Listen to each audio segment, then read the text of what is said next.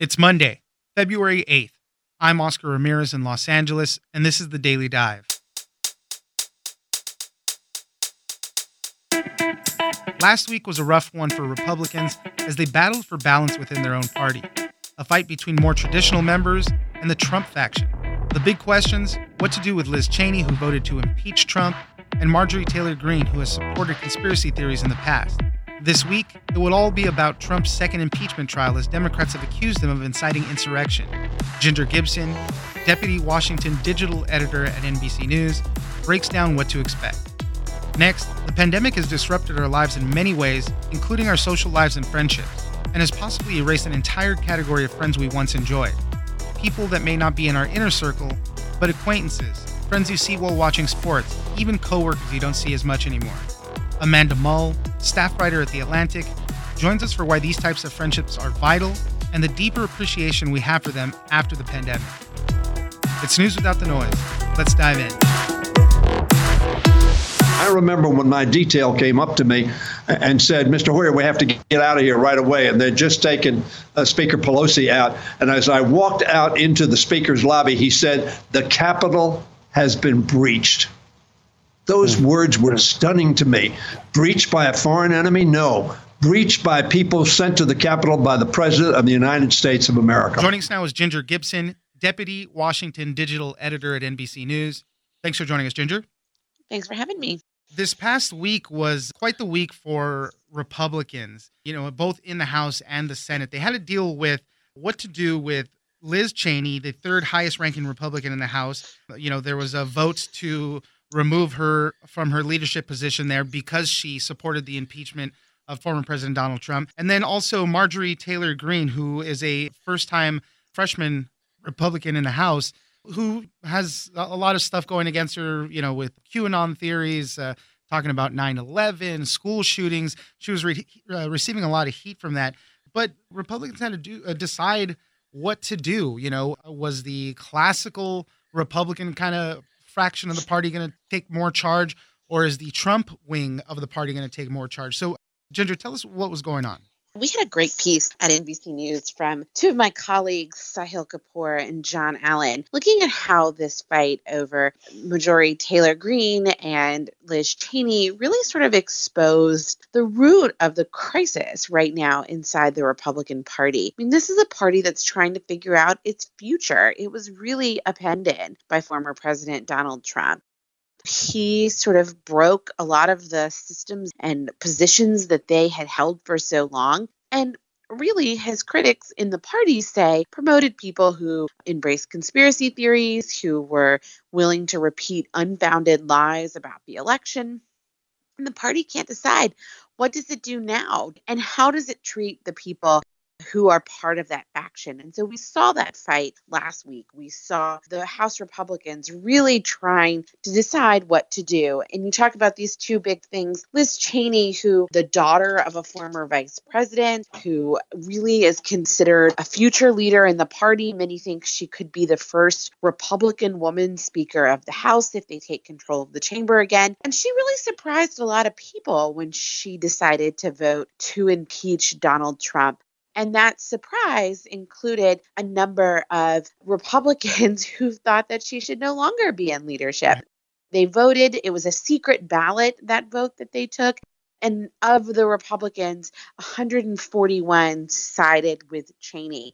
145 compared to 61 who voted against her. And really, a lot of people are saying that secret ballot tally shows just how tired some Republicans are of Donald Trump. They wouldn't vote to impeach him, only 10 Republicans did, but 145 of them were okay that one of their leaders right. did. And then on the other hand was this Greene fight. This is a woman who got elected to Congress for the first time from Georgia and there's all these videos that are on the internet of her really repeating conspiracy theories. And she has said, not quite that she was sorry for them, but she now realizes that some of them were wrong. She said that on the House floor on Thursday. But then again, a deep division of Republicans here, many who would rather her not be the face of their party, yeah. who want to move on, who think that she's maybe doing some harm to their party. A lot of them, however, who think that Democrats shouldn't be stripping her of her committee seats, that that's the wrong process to go about this. But we saw Mitch McConnell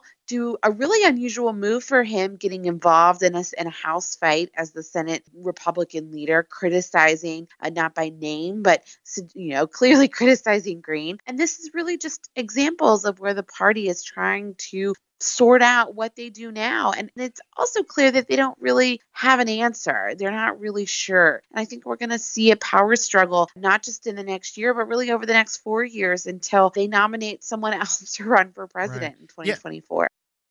And Marjorie Taylor Greene, to your point, is becoming more of a household name. There was just a Politico Morning Consult poll that shows that you know more people uh, know her name, know about her, and have opinions about her. One of the things, kind of the way you're talking about how really nobody has the answer yet. There was a major Republican donor who was talking about all this and says, you know, the base really isn't there yet on tossing President Trump overboard you know, and the Republican Party is no longer run by elites in Washington. It's all these grassroots people, kind of like Marjorie Taylor Greene, and they're listening to those people. You know, the, the public is listening to those people, not the old Republican Party. This is what they have to fight with, you know. And, and uh, Kevin McCarthy, the leader in, in the House for the Republicans, he says he wants a big tent. So obviously, you don't want to alienate. That's just a delicate balance that they're going through now. But, you know, really every party kind of goes through that after they lose power we talked to uh, a strategist who said, look, Kevin McCarthy's goal is to win within his Republican caucus, right? Mitch McConnell wants to win the majority using you know in 50 in a majority of the 50 states to get enough senators. So they have slightly different goals but i think you're right. There's this division within the republican party and mccarthy is trying to keep all of the pieces happy and it's a very difficult task especially when you consider how far apart some of them are the big news this week is the impeachment trial, the second impeachment trial for President Trump. We've already seen a bunch of legal filings from both sides on how they want to play this. Uh, you know, Democrats are saying that the president is singularly responsible for this. He incited the insurrection that happened at the Capitol building. Republicans, for their part, want to uh, say that this is uh, about the First Amendment, and the president was just speaking his opinion on this. It doesn't really seem like he will be convicted. There was already 45 senators that said they they don't think that this trial should go forward. Senators could consider censuring the president in hopes that maybe he doesn't run again. So th- this is kind of what we're playing with for this week. So the impeachment trial is scheduled to kick off Monday afternoon. We're going to hear Democrats try to lay their case out. I would be expecting to see visuals, right? We, we understand that the Democrats have brought in experts at making trial videos to try to sort of piece together. None of this will be much of a surprise. You know, the last impeachment trial, we were dealing with a phone call that none of us heard, that wasn't recorded that there were descriptions of, but we couldn't listen to. Now we're talking about speeches and a mob and a riot that most of us watched on television, yeah. uh, or that in my case, I was you were inside the building, right? So, as were the senators who are going to be experiencing this. So, they're going to be laying out, I think, a timeline. And as you said, the former president's attorney is trying to argue, not sort of on the rules, that this is not constitutional, that you can't go after a former president, and that his speech should be protected. GOP senators don't want any of the classic, the election was stolen stuff to be brought up in this. You know, they want to kind of debate it on the constitutionality of it. He's out of office already. There's no need to go through this procedure. In Trump's legal briefings, they've already said, you know, we deny that he did this. He didn't incite the insurrection. That's kind of how it's going there. And uh, as I mentioned before, you know, other senators are considering censuring the president. That's the big hope that they, you know, maybe he doesn't run again. And maybe for the Republican Party, that might be a benefit too if they can be done with that part of it. But as we were just talking about with the fight that they were having within their party, who knows if they're ready to even do that.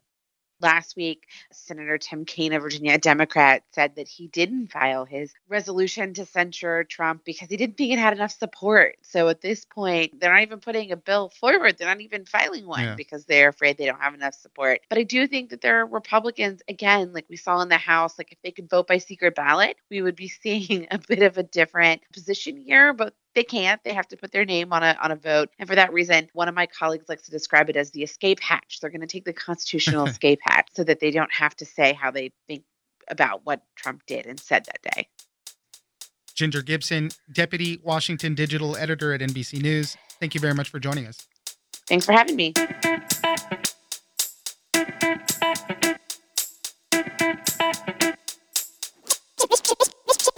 I miss seeing the bartenders that I saw every weekend. I miss seeing lots of people who I know by first name or who I know by sight, but whose, you know, social media information I don't have. And it's just sort of snowballed from there. And I realized that this was something that a lot of other people were experiencing too. Joining us now is Amanda Mull, staff writer at The Atlantic.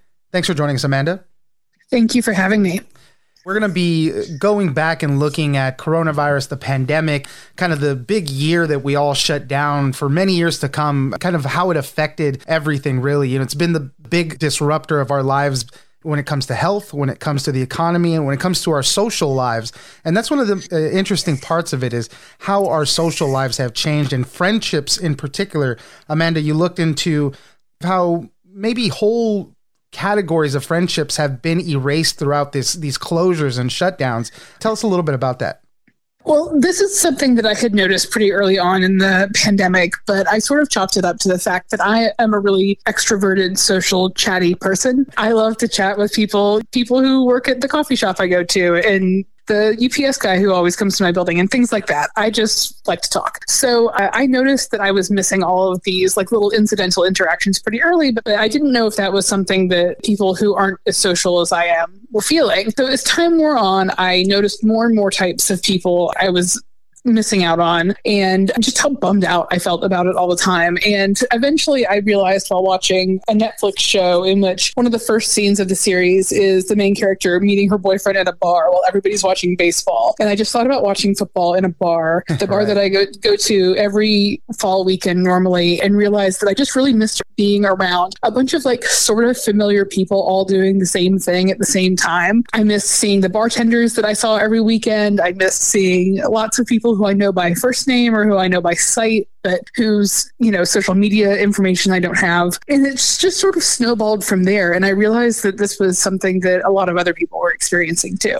we have our inner circle and we know those people and we try to keep in contact with them as much as possible. But this kind of outer circle, these people that also enrich our lives in a lot of different ways, they can be just as important as our main relationships.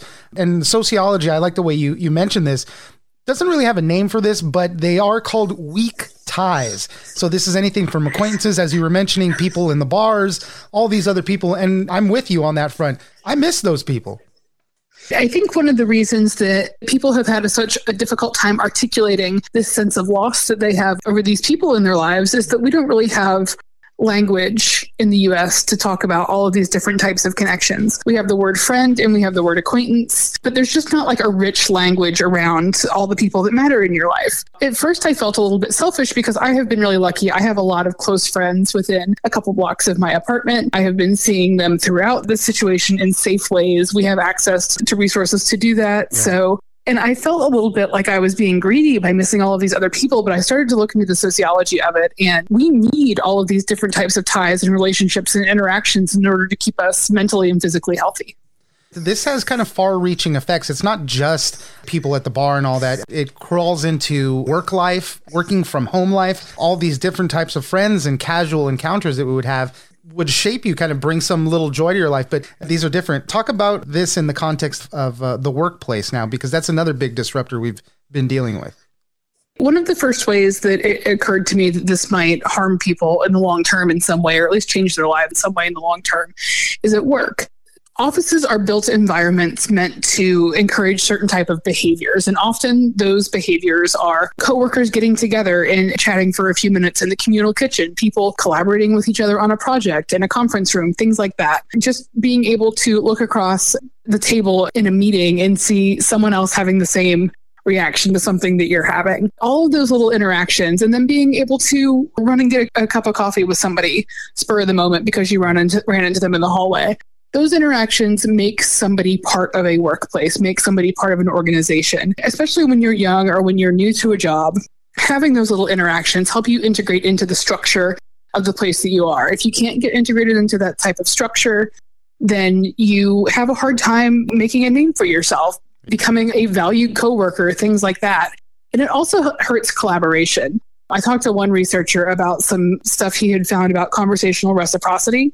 And what we need in the workplace, especially when one person is instructing another person on how to do something, is unstructured time for the person who is doing the task to put in their two cents. to uh, become a, an equal part of the conversation with with their boss, essentially. And on Zoom and things like that, you lose those opportunities because so many of these digital interactions are very structured and everybody knows going into them who is supposed to talk and when and yeah. about what and for how long. On the workplace front, I've definitely noticed that myself firsthand where a lot of people i work at a radio station right so a lot of people are working from home right now we've had to hire on a few new people as well and I always find myself telling them it's not normally like this. There's a lot more people. There's a lot more interaction. Them starting out, they don't know any of the other departments, uh, people in other departments. You know, it's very isolated in a sense where the programming side of things, we're just kind of doing our own thing. But it's just interesting how how it does shape these workplace relationships as well. It's just so important. You you spoke to somebody, an expert that studies uh, friendships, and they said many different kinds of relationships are important. Man does not thrive on close friendships alone, and it's so true. These kind of all these other people really round out our days. You mentioned something too about kind of. Uh, isolation in your article. When we don't have these other types of friendships and interactions too, it can push you further into isolation and in our bubbles and things that we see how the, these conspiracy theories start to flourish because we're pushed into isolation and these tinier bubbles. One of the things that really struck me as I was doing the research on this topic and talking to these experts is that the weak ties in our lives, the people on the periphery of our social lives, uh, are a useful grounding resource. They they keep us tied to our communities, to the physical world, to the people around us, to the cities we live in. And when you lose those people, a lot of people lose a really meaningful source of source of support, source of comfort, source of like a shared understanding of the world around you. So people go online looking for that there are healthy ways to find that online. You might find a forum that's all about knitting or a forum that's all about baseball or whatever it is that your interest is. Or if you end up on the wrong side of the algorithm, you might end up in QAnon or you might end up uh, in an extremist Facebook group or something like that. Because what those groups offer and what the, what they prey on in people is people looking for a sense of certainty, people looking for an order to the world, an understanding of the forces that are acting on them and what they can do about it. When you lose all your social ties because of a long term disaster like the pandemic that we're in, those things become even more seductive to people, which is, I think, a big reason that we've seen a, an acceleration in those types of groups on the internet in the past year. According to some of the experts you spoke to, though, all is not lost. These relationships, these weak ties, so to speak, can be built up back again. And we're seeing vaccines roll out. We're hoping, obviously, things will get back to normal soon. And these are the kind of things that can pick up pretty quickly. I, I, I did like the way, you know, people have been uh, saying that there could be a roaring 2020s similar to what happened after 1918 and the flu pandemic back then. And now we have this better understanding of how, of how important these relationships are to us. One of the big upsides that we have in front of us is that weak ties are definitionally low pressure relationships. So these are not generally people who are going to be offended that you didn't text them to keep up during the pandemic. These are not people who you're turning down Zoom invites from. These are people that once you see them again and, and once you both confirm you're still there and still happy to be there, things should go in those relationships back to largely normal. And I think that people will be really, really happy to see everybody and perhaps bring with that a an understanding of what all of the people around us mean to our lives. Not just necessarily our very close friends and people who are like us in, you know, socioeconomic ways that we would spend intentional time with, but the people who work at the grocery store, your barista at the coffee shop, people who work and exist in, in ways in our lives that our culture doesn't always value. I think that understanding all that we lost when we lost them as part of our everyday lives could be a step towards revaluing them in the future and understanding how much people who perform labor like that and who play roles like that really matter in a society and to ourselves as individuals. Amanda Mull, staff writer at The Atlantic, thank you very much for joining us. Thank you for having me.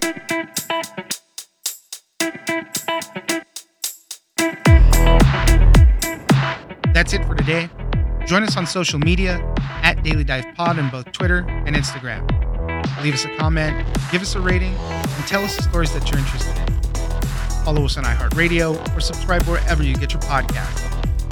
This episode of The Daily Dive is produced by Victor Wright and engineered by Tony Sorrentino. I'm Oscar Ramirez, and this is is your daily dive.